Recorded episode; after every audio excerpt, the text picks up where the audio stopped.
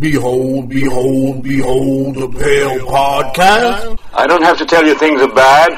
Everybody knows things are bad. It's a depression. Everybody's out of work or scared of losing their job. The dollar buys a nickel's worth. Banks are going bust. Shopkeepers keep a gun under the counter. Punks are running wild in the street and there's nobody anywhere who seems to know what to do and there's no end to it.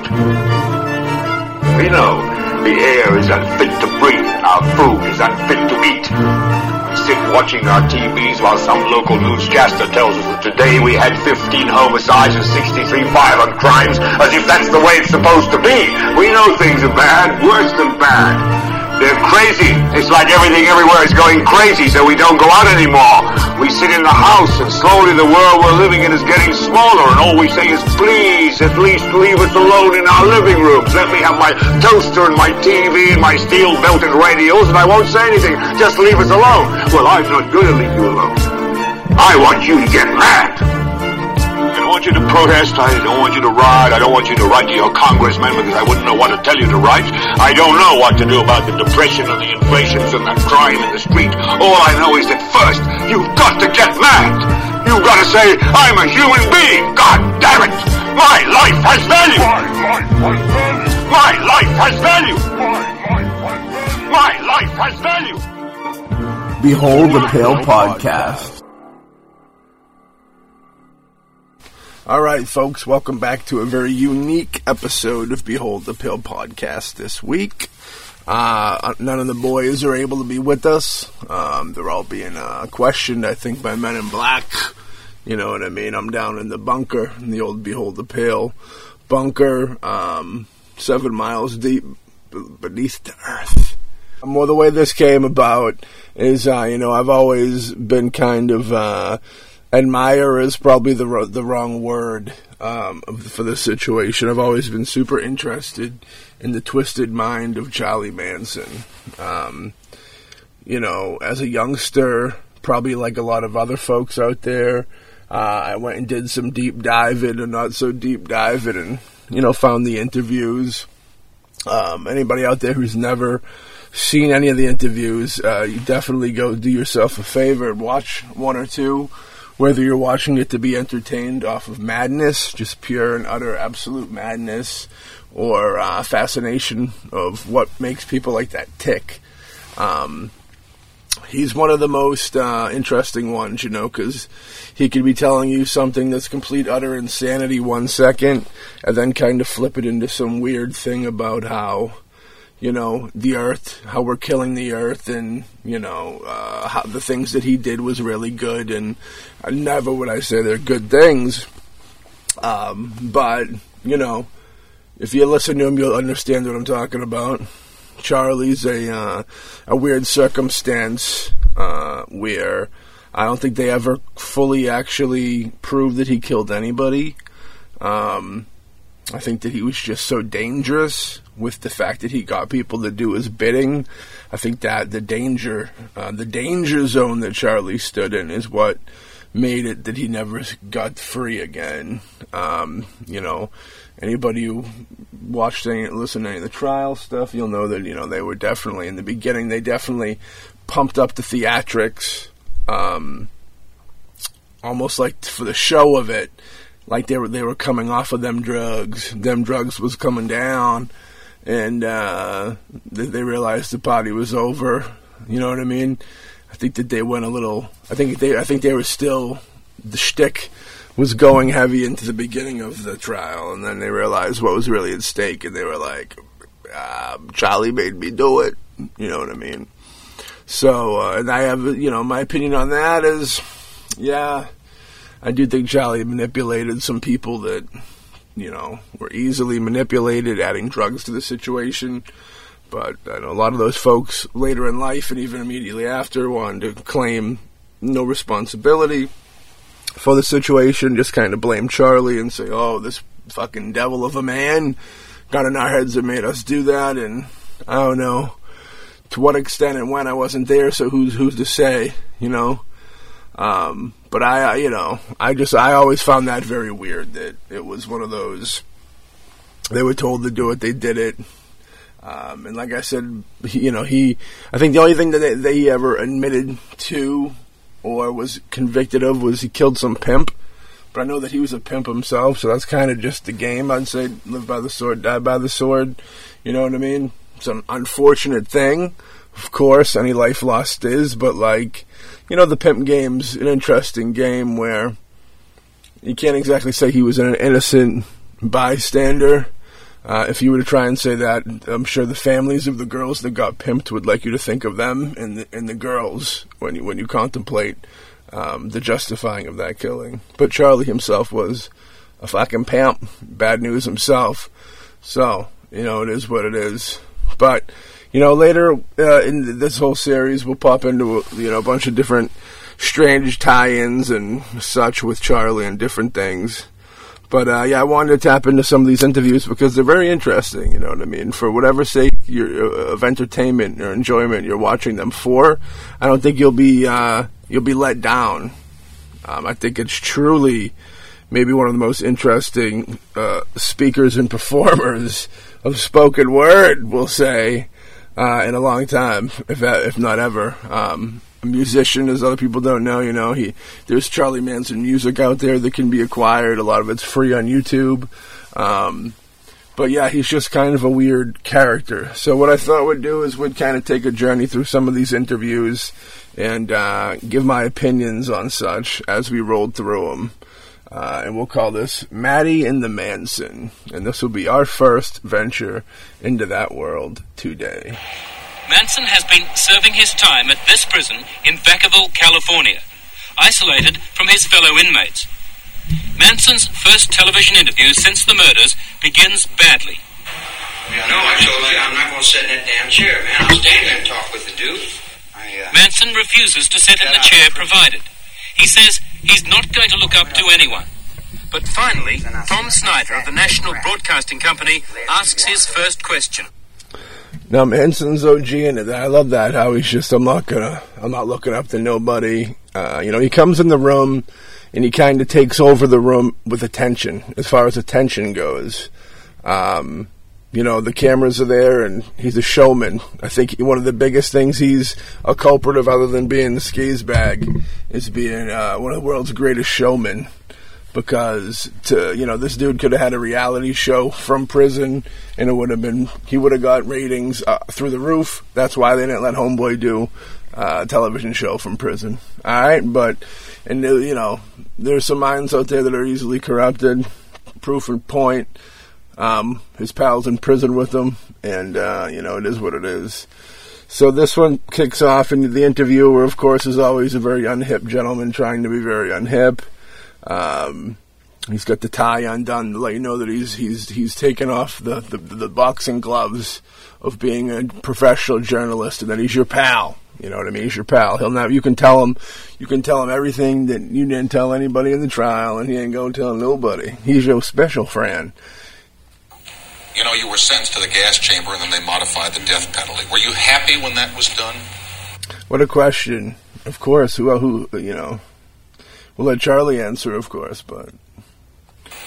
Was I happy when what was done? When you found out that you weren't going to the gas chamber. You're talking about dying. Now it gets me nervous. Why? Did you have any thoughts about something? Was you wanting to go anywhere? I love that line because it's he breaks it down, and it's the simplest thing of why would you want to die? It's like nobody wants to die. Well, some people do, of course, but you know your typical Joe Blow, whatever, walking through America, or Joe M. Blow walking through uh, the good old world is, it's just kind of li- live and let live. And if it's bad, it'll be over one day, but you don't need to really speed the process up, you know what I mean? Um, but I like his way of wording things. I always found it very funny, very fun, you know, colorful. He's almost like a dark, demented Mark Twain in a way. Uh, people can hate, hate that, hate me for that later, I guess. Were you happy when you found out you weren't going to go to the gas chamber, Charles? Uh, I knew I wasn't going to go to the gas chamber because I hadn't done anything wrong. Something, of course, Charlie claimed to the very bitter end, and it's a very good argument, uh, you know, to debate because, like we said before, you know, I think he was only officially proven to have killed the pimp, which killing anybody's no good. But the actual murders in question, uh, it was just a matter of saying, "Do this." Um, and look at you know to, to to blame him for that, you almost would have to blame, you know, rappers telling people to shoot people in their songs or heavy metal acts, you know, telling people to cut people up in their music or whatever. And I like all the music. I'm not bashing it. I, that's why I did the two ones I like the most. Uh, but yeah, like it's just one of those things. It's one of those things.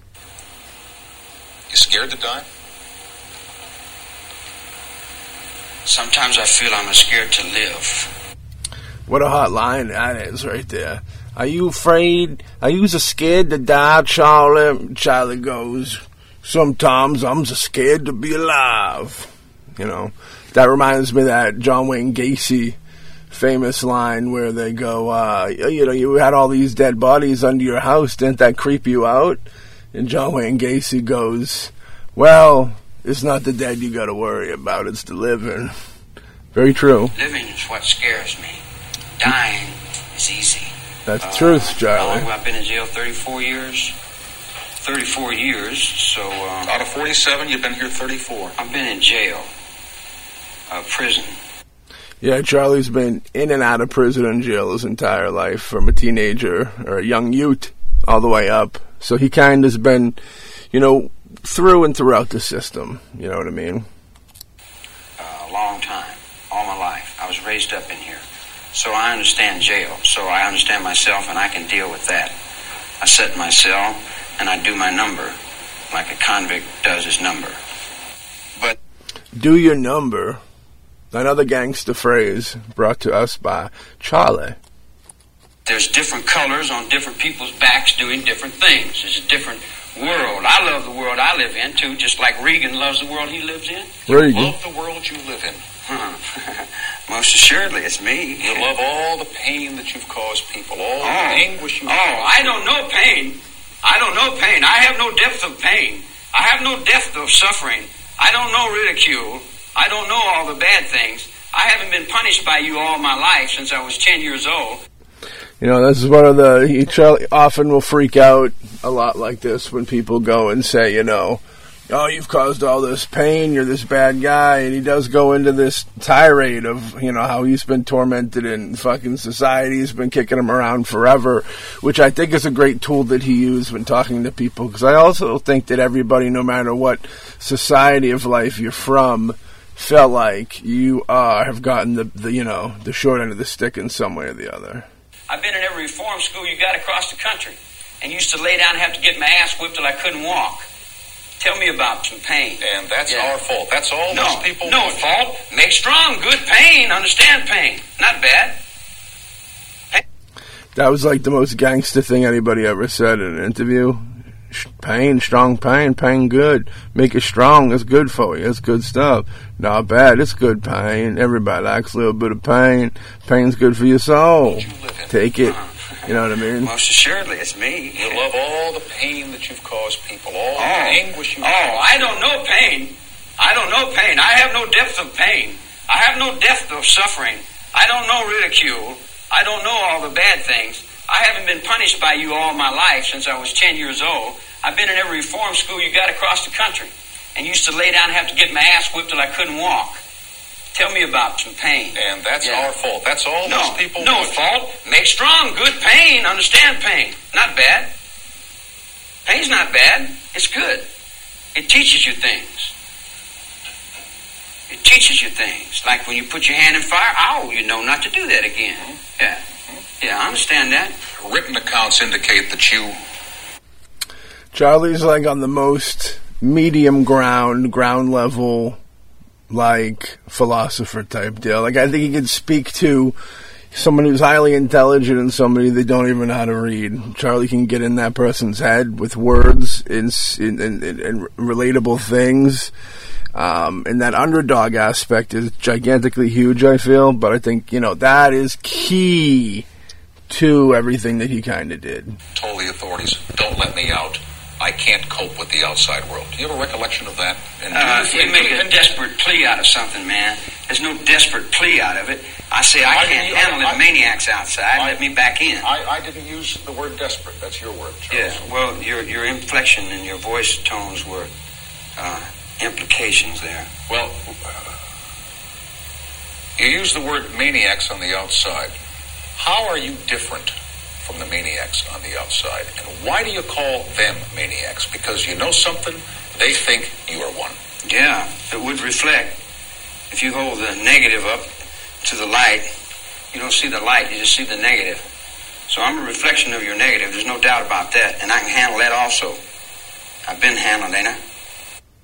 I'm a reflection of your negative. Um, is more Mark Twain dark poetic shit for sure with uh, with Charlie. Everything that Charlie says uh, is like a heavy metal uh, track. You know what I mean?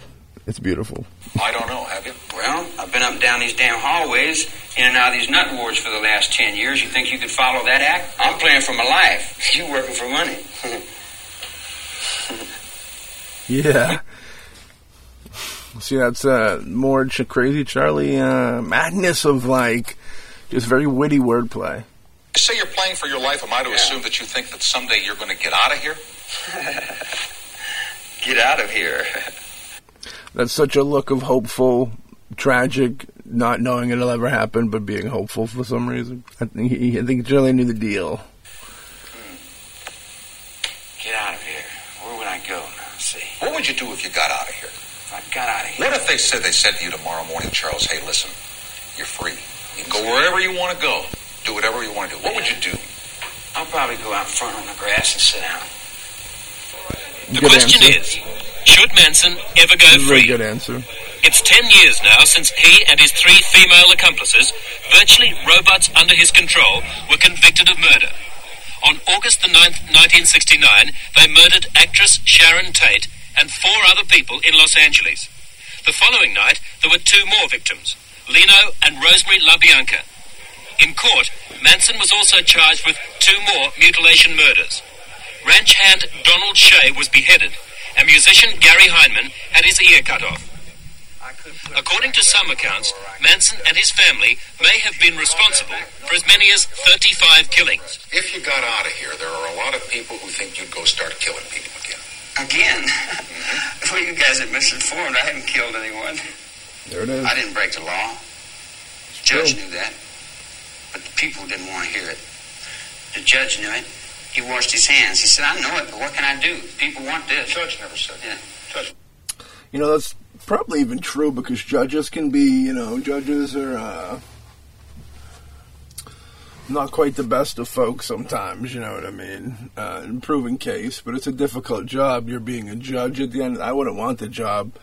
Um, knowing that, you know, my decision is, you know, putting somebody, no matter what they did, I don't know, I just feel like like God figure that out, man. Yeah, you should be punished for doing bad things, but I don't want to be that person doing it. It's kind of a weird fucking. I always thought that was a weird element to it. You know what I mean? But he's right on point with the judges and the. That's what the, Otis said. No, you know say. He got off and society. shook their hands, didn't he? You're so white and pure. Judge didn't say you were innocent. Are you innocent? Innocent of what? Well, that's what I'm saying. None of us are innocent. Yeah, just because you're convicted in a courtroom doesn't mean you're guilty of something. You know. the- You know, only Charlie's gonna get a reporter to say none of us are innocent, man. Geraldo Rivera got his mind twisted up by Charlie too, and it's funny because you see these interviewers and at different parts they they lose their shit a little bit where they get aggravated with Charlie or Charlie will get like the better of them with wordplay or something, or they'll catch themselves relating a little too much to the devil. You know what I mean? The man across from them, and they don't like that. I think that upsets them. Does mean you're guilty. Well, you know you're guilty. What about Shea? What about him? Well, what about him? He got killed. Well, the word is you killed him. Word is that you're an old woman. Word is you have turkey in the sky. Word is. Word is, one of my favorite Charlie moments is about to come up, um, where he's like, the dude's like, "You, you kill this person? Nah, you kill this person? Nah." He's like, "You stabbed them? No, yeah, I did." You know, it's funny. Um, you know, it's a good good to pepper in a little bit to give them what they want, keep them coming back for more. You know. And he was definitely an attention whore.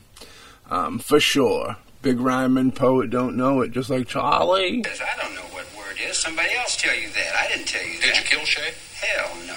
Did you cut uh, Hinman's ear off? Hell yes. Why'd you, did. why, how'd that feel when you cut his ear off? Uh, what did it feel like? Yeah. Well, I had done what he said for about 20 years. I'd done everything he told me to do. And I got to thinking now, why don't this guy do something I tell him to do? very underdog stance with it, and a lot of people will take his uh, position. I feel on just some certain statements like that. Um, he was kind of trying to develop and create a race war, um, a fake one behind the scenes, you know, but um, still. So you can never lose track of him being willing to manipulate the evil of hate and stuff like that um, uh, for each other, for humanity. I think you really want to bring on a race war to uh, fucking kill off everybody. Uh, thinking that uh, you know society would do Charlie's bidding at that point if everybody was uh, at each other's throats. The government actually took a note out of that book, I believe. And he said, um, no. I said, well, how comes I'm always doing what you tell me to do, but then you never do what I say do? And he said, well, blah, blah, blah. So I said, now you do what I say. And he said, no. I said, you do exactly what I say. And he said, no. I'm telling you. I'm not asking you. I'm telling you. You do exactly what I say.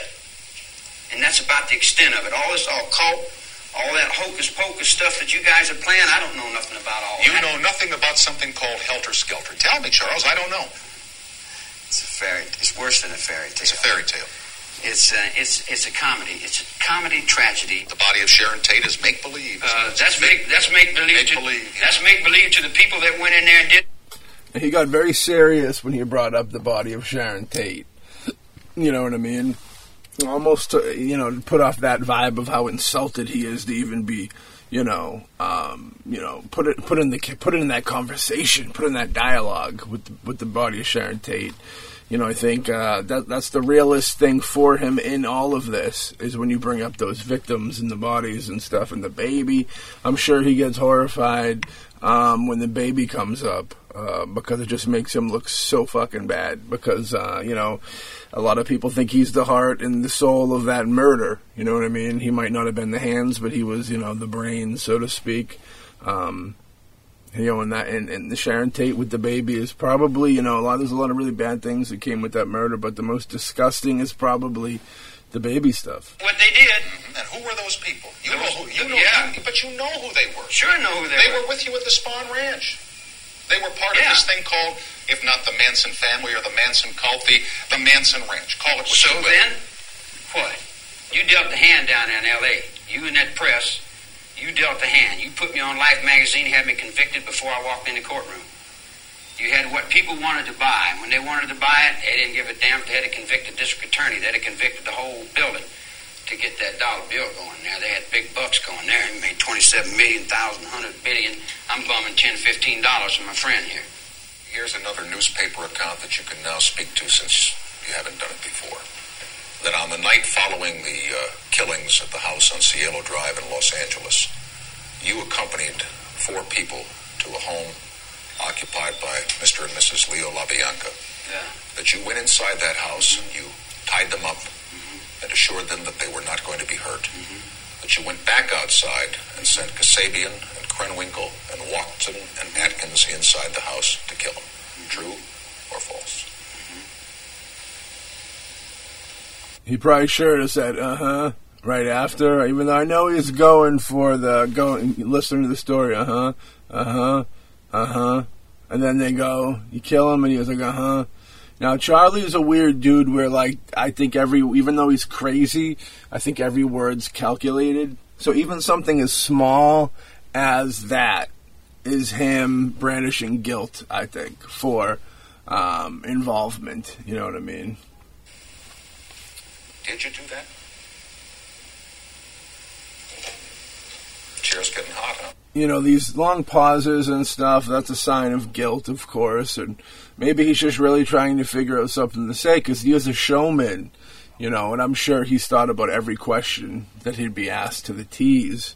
But maybe, you know, uh, because he knows the answer, it gives him time to create theatrics around it. You know what I mean? Because, you know, he's definitely, he knows that a lot of people are watching this. I want to say that Manson's interviews on the on these stations were some of the biggest rated, you know, viewings around their times. You know, everybody had a fascination with Charlie. Um, how could you not? You know what I mean? It's just such a, a train wreck. It's a tragic situation all around. You know, he caused a lot of tragedy in other people's lives. Um, like real trauma. You know, the dude obviously had a terrible upcoming himself. You know, his life was tragic. It's just one of those utter, you know, people that get caught up in, in, in the undertow of just the dark darkness and the dark side of things, and like you grow up in it and it, it, it, it raises you, and it's kind of what you know. You know what I mean? I think that's Charlie's. That was Charlie's deal. Is he was born into a bad hand, and instead of instead of uh, being like you know everybody kind of gets a bad hand every now and then, um, you know. And I know it's easier said than done. You know, some people in that situation rise up and better themselves for it. I think Charlie maybe he attempted to do that with his music, and then when that kind of fell through, he went, "That was it. That was the thing for him." You know, that was um, sayonara type Saturday syndromes. But he's theatrical with this big moving a chair. You know what I mean? Pacing around the room in quietness. He'd like to get close to the reporter every now and then to freak him out. Did you do that? Did I kill anyone? No. Did you go in and tie up the LaBiancas that night? Very simple question. That night. Big question. August 10th, 1969. That night. August the 10th. Did you? 1969. Why duck it? Why dodge it? Why not answer it yes or no once and for all? Put it behind you. That's a big question. I think he already did answer it, though. Did I kill anyone? Did you tie up the LaBiancas? Anybody watching the video will see that he, the way he holds his chains, cl- he's near the dude, the interviewer. Um, he looks like a Simpsons interviewer um, in real life. The um, he's holding the chains almost like he could just reach out and strangle the dude. So I think he loved creating these tense moments that were just ha showman, like I've said before, just a showman. You know what I mean to the umpth degree. You know, and he knew what he was doing. He he controlled the room. You know, uh, he knew who the cameras were there to see, and he ate it up. Long pause. He's thinking, he's, should I tell him? He ain't telling him shit. Atkins testified you did. The dude's like really trying to hammer him. That's what Susie said. That's what she said. That's what Susie said. You know, the way he does it, you know, Manson's playing with him, dude. Like, he ain't gonna answer that question. And he keeps that dude, keeps him hanging on. You know what I mean? For some truths, but he ain't getting it. And he's like, Susie? Susie said that? Miss Atkins said that about me? Remember, you were in the courtroom when she said it. She's written three books, and each time she said something different. Mm-hmm. Each time. Did you tie him up? Did I? Yeah, well, if you write three books and each time it's something different, I do think that uh, that would be, you know, incre- an incredible um, opinion of the fact. You know what I mean? Well, we came down from Abilene. And uh, Let's stay in Los Angeles, August 10, 1969. there was He's telling you the fucking story, buddy. Let him go. You see, if I was a Charlie type dude in a situation like this, and a reporter was trying was a fucking dingleberry when I'm trying to tell him the story that they just asked, and I, you know, he, Charlie might be taking you on a long road to get there, but he's taking you somewhere. Uh, so just fucking let it go, bud. Be a better interviewer. Rest in peace. You're probably dead. hole in the wall gang there. Why don't you want to talk about it, Charles? Why don't you want Because? I'm an outlaw, and I go so far, and then that's all you know. That's more fucking gangster dialogue. That's at the beginning of every Johnny Cash song. You know what I mean? That's every every fucking underground hip hop gangster song. That should be at the opening track. People should have that written across their fucking foreheads and their backs. You know what I mean? Um, good stuff. People like uh, the Charlie stuff. For sure. Gangster.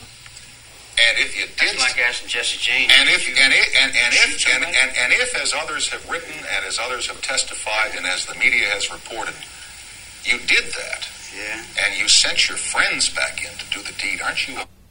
You know, he says he goes. He, he has and again. He says yeah to it.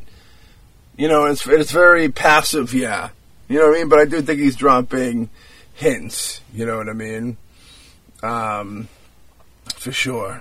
Howard, My friends back in to do the terrible deed. Uh, doesn't that The make you? wicked deed. Turn on. Did we have the castle there with the vampires and the uh, Frankenstein?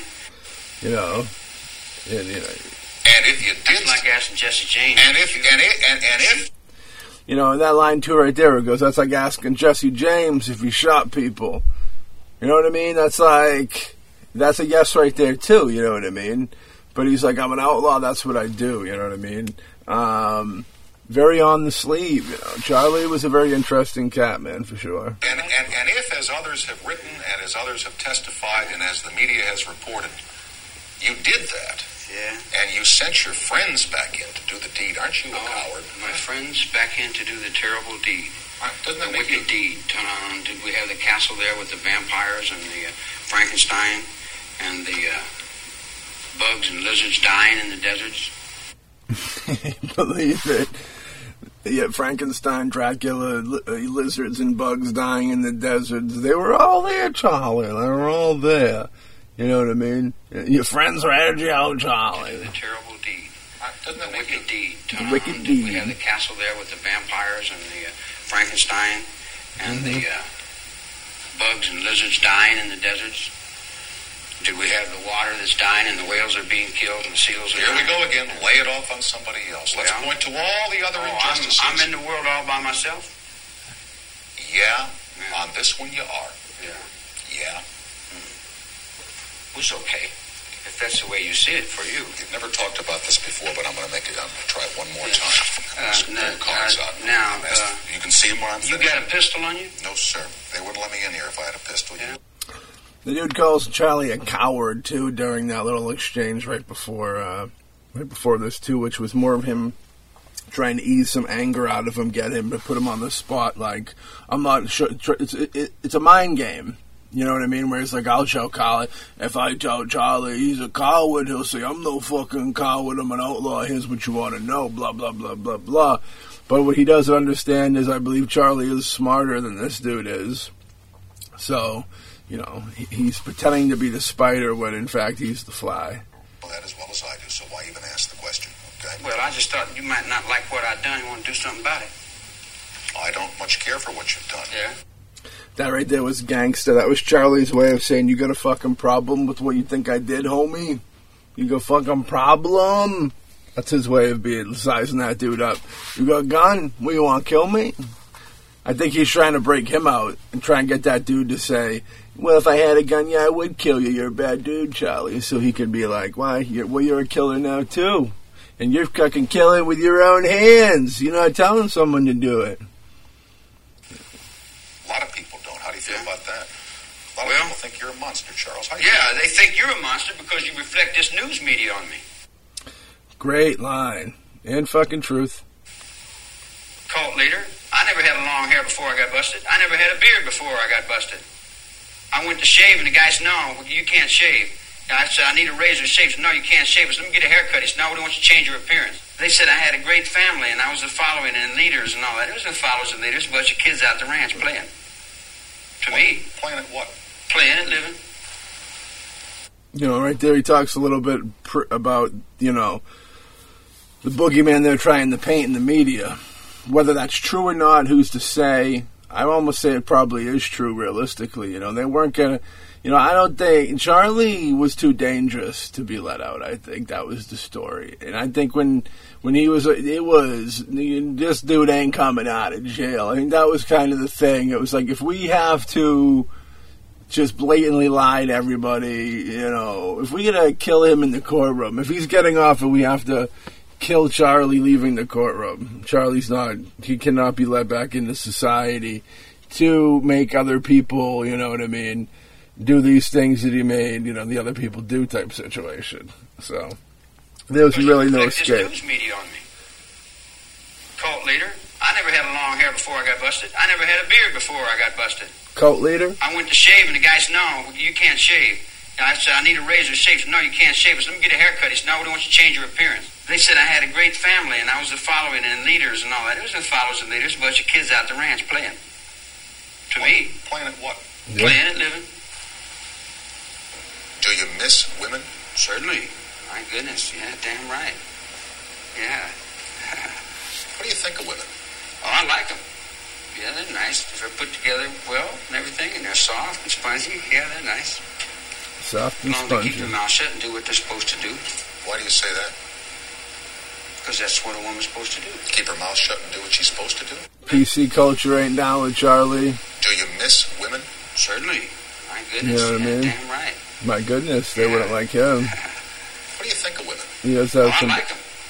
Yeah, they're nice. If they're put together well and everything, and they're soft and spongy, yeah, they're nice. As long as they keep their mouth shut and do what they're supposed to do, Why do you say that? because that's what a woman's supposed to do. Keep her mouth shut and do what she's supposed to do? Sure. And besides the son that you had in your marriage, you've got, what, four Sure. other children somewhere? Oh, I don't uh, uh, think I've been uh, uh, responsible for as much as you people want to lay on me. All right, somewhere out there, somewhere. especially the kids. He's like, "You guys can lay the murders on me, but don't lay all these these extra kids on me." It's child support, and it's funny when he hits after he says that comment. Anybody watching this video, he hits like the cameraman. He like breaks the third wall and like hits the fucking cameraman with a, his, a look of like, "I like that joke." Probably about 25 or 26 years old. You talk to that kid. What are you going to say to him? You gotta catch it on your own, boy. Train's hard. You gotta catch it on your own, boy. That's what he's telling his kids. You know what I mean? Keep her mouth shut and do what she's supposed to do? Sure. Very and besides the son that you had in raw, marriage, you've got, what, old school outlook on somewhere? women. Oh, I don't terrible. Uh, uh, think I've been uh, uh, responsible for as much as you people want to lay on me. All right, somewhere out there, somewhere, there's at least one son that we know of that's your child, who's probably about 25 or 26 years old. You talk to that kid. What are you going to say to him? You gotta catch it on your own, boy. Train's hard. Road. Now you all you you can see the sincerity in Charlie's face when he says the you know you gotta catch it on your own you know world's hard type stuff. Like there's a sincere look that he actually gives to the screen to the to the camera where you almost vibe with the fact that that message he was hoping that he was speaking to the kid for real. Um and there's that moment. Um and I almost do think that, you know, Charlie, with Charlie having a really fucked up childhood and all that, I do feel like he probably would would like to have been a father. I mean, he, he was the father of all these lost kids within the Manson family. You know what I mean? Uh, as crazy and crooked as it sounds, who's to say that a kid would have, I don't know, changed Charlie's outlook or something? What a weird world that, bizarro world that is. Uh, but like it says now, he at this point he would have had a kid that would have been roughly, I think, in the early twenties. It was so. At that point, I'm sure you know it could have been. He could have reached out. Maybe he did. Who knows? Um, very interesting stuff. Charlie is the type of dude. I, I assume if you were a normal mother, you wouldn't want, you know, your kid around. Somewhere out there, somewhere, there's at least one son that we know of that's your child, who's probably about 25 or 26 years old. You talk to that kid. What are you going to say to him? You gotta catch it on your own, boy. Yeah. Train's hard. The road's rough. And that's it. That's all I knew. That's all anyone ever told me. All right.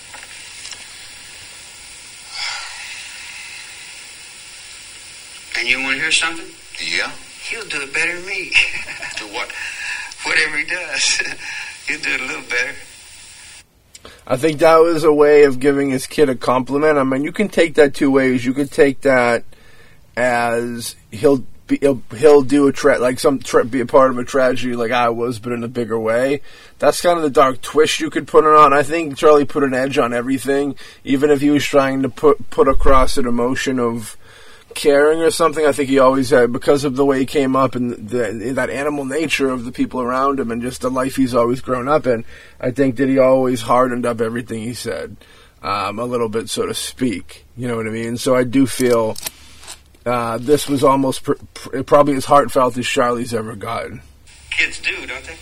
Sometimes. Yeah, that's what makes them such a guest. They always seem to get through. How are you? But I do think that me. it's probably a more of a positive Whatever he does, thing, you know? he'll do it a little better. You know what I mean? That's all I knew. It's all anyone ever told me. All right.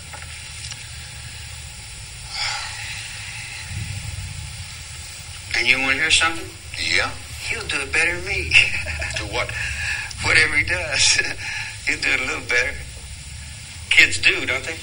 Sometimes. Yeah, that's what makes them such a guest. They always seem to get through. How were you in school? I hear that you weren't too good, but maybe I heard. Uh, depends on which school. I did very well in reform school.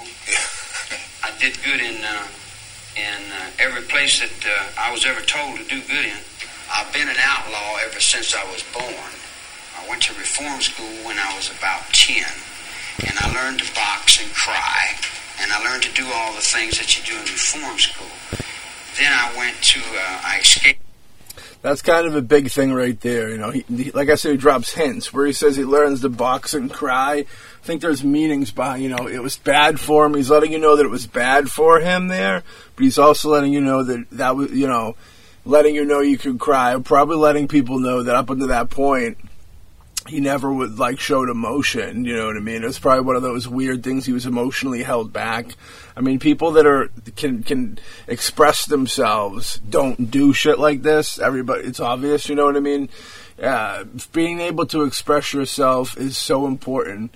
People don't even people don't even realize the importance of it. But that's why you get all these blow ups and all these people, you know, killing a bunch of people or doing all this wild and crazy things. Just because they don't know how to break it down and let out that frustration in like maybe a positive way or a you know through discussion or whatever they only know how to explode like a bomb you know what i mean and it's kind of the world that he was you know raised up in i feel like that's how it was and i'm not trying to justify uh, the actions here i'm just trying to kind of figure out the person you know what i mean escaped there a bunch of times and I went to prison. And I learned everything that you do in prison. And I talked to all the guys and asked them everything they knew. And they told me all the things they knew. And then I went to the end of it, and then the old man would be ready to die, and he'd say, Well, son, uh, sincerity is the best gimmick. Remember that. And I said, All right, be sincere. That's, that'll win it. He said, That's it. Sincerity and honesty, he said, will do it. It'll trick them every time. I said, Well, sincere and honesty, I never tried that. I tried everything else, but maybe I'll try sincere and honesty. So then I looked in the book and it says, The wages of sin is death. Now I figured, well, I don't want to die, so maybe I have been sinful here. Maybe I am wrong. Maybe I'll take a look at my life. again, he admits he doesn't want to die. You know what I mean? And he is going into the biblical thing. One thing that you'll always see with cult leaders is that they they know the Bible, you know, front to back, like the back of their hand. Um, and it's usually used as a great tool for the brainwashing. So many people were raised with the Bible and the teachings of it that if you can manipulate those stories uh, into regular day life, which you really can a lot of time because a lot of those tales are morale tales. Um, and if you dive into different religions, you know, you'll notice a lot of the same kind of stories, and sometimes even the characters are the same. Um, just, you know, different situations. You know, sometimes the characters are different. You know what I mean? Uh, completely. You know, sometimes it'll be the same story, but it'll just be different focus point people of it. You know what I mean? Um, but so that's why you know religion is uh, always used. I feel just about always used to fully with that cult aspect. It says, The wages of sin is death. Now I figured, well, I don't want to die, so maybe I have been sinful here. Maybe I am wrong. Maybe I'll take a look at my life and say, well, I'm going to change it and start all over. You know, and I know I go to God and I say, hey, man, you're going to forgive me? And He's going to say, what do you do? You forgive you? I mean, what'd you come to me for? Forgive yourself, man. Don't be bothering me. How do you feel about spending the rest of your life in prison? Well, we're all our own prisons. We each are our own wardens, and we do our own times. We used to get stuck in our own little trips, and we kind of judge ourselves the way we do. Now that's a very deep and true statement. Like stuff like that is one of those things where uh, what I mean by you know he'll drop some crazy stuff and then the next moment he'll hit some you with, with some knowledge, which psychologically he's true. He, he what he's saying is true. It's, you know what I mean? Everybody, you know, is each of their warden in their own heads and stuff, which is super deep. But that's why he was so effective. You know what I mean? With these super deep Oh, thoughts. let's just make believe. Do you ever think you will be? Yeah, do I ever think I will be? Well, I've never been paroled before. I went up to the board and they never would. They said I was incorrigible. He know Charlie knows he'll never And, be uh, paroled. now-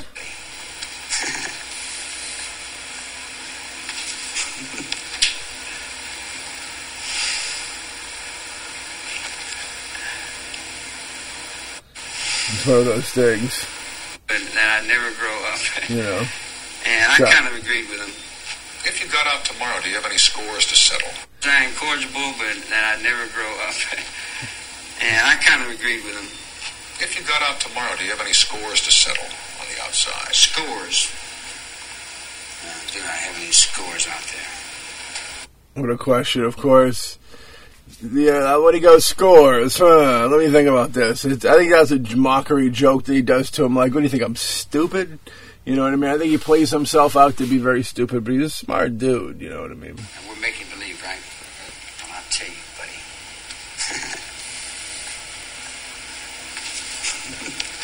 Here's the first of his facial transition thing that he did a lot, which is very famous with Charlie stuff. Um, if you you probably could have seen like the memes out there or the little gifs of the face changing. You know, he did it throughout his his his performances um, in court in the hair. You know, parole board meetings and all that stuff. Um, he goes into this weird thing where he just kind of changes his face. He'll go from a sad face to an angry face to a, you know, smiling face. And it's just kind of the delusion and to, to kind of wrap you up in that madness and the craziness of it.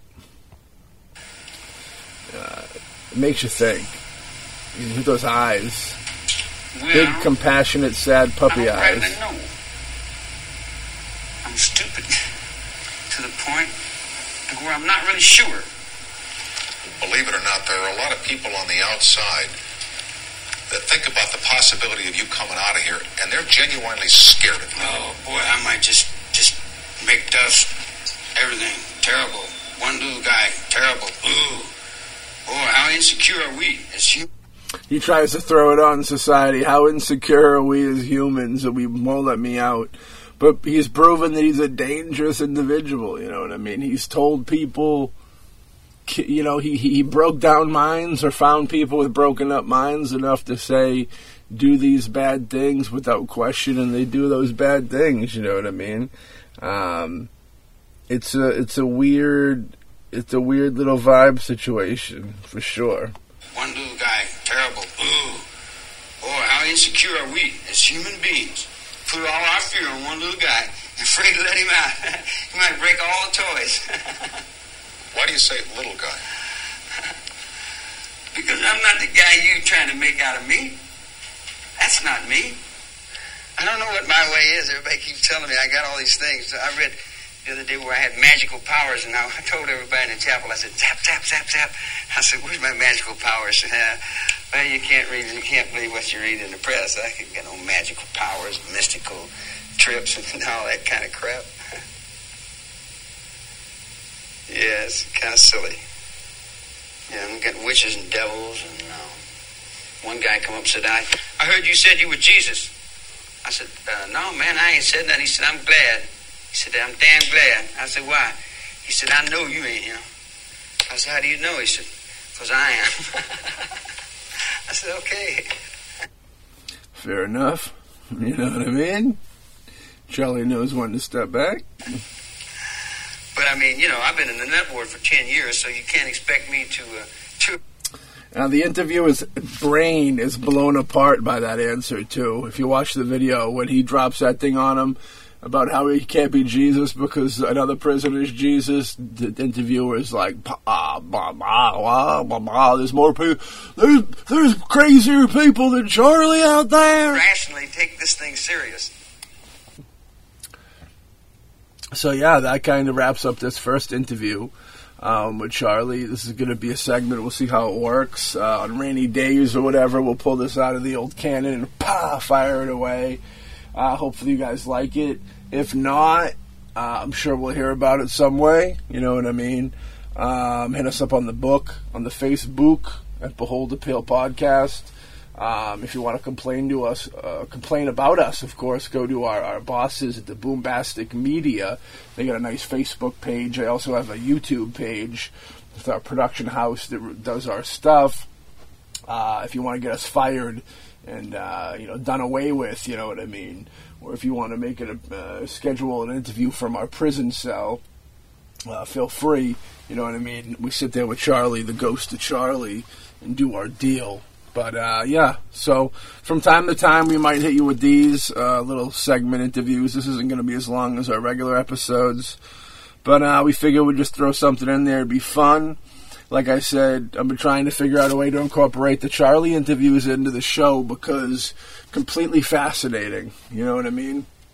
Um, let this be a jump off. You know what I mean? Go listen to more Charlie interviews and get entertained. Don't take them as true, too heavy um, and don't watch. You know, don't. You should be watching less Charlie than more Charlie, if you know what I mean. Uh, if you find yourself sitting down for hours watching interviews and rarely going, yeah, Charlie's making a lot of sense, then maybe you need to, you know, go outside for a walk, get some vitamin D, get some fresh air, um, go play with, you know, somebody you care about. Um, you know, do, do, do something to get you out of uh, that because, like we say on all the shows that dabble any type of dark stuff, you don't want to live in it. Maybe go spend a little time, but you know, don't live in it. Use it like the bathroom. You know what I mean? A little bit a day, keep the doctor away. So, with that being said, uh, we'll catch you all on the next episode with the full team. Most assuredly, it's me. You love all the pain that you've caused people, all the Oh. anguish you've Oh, I don't, I don't know pain. I don't know pain. I I have have no pain. I have no depth of I have no depth of- I have no depth of suffering. I don't know ridicule. I don't know all the bad things. I don't know ridicule. I don't know all the bad things. I haven't been punished by you all my life since I was 10 years old. I haven't been punished by you all my life since I was 10 years old.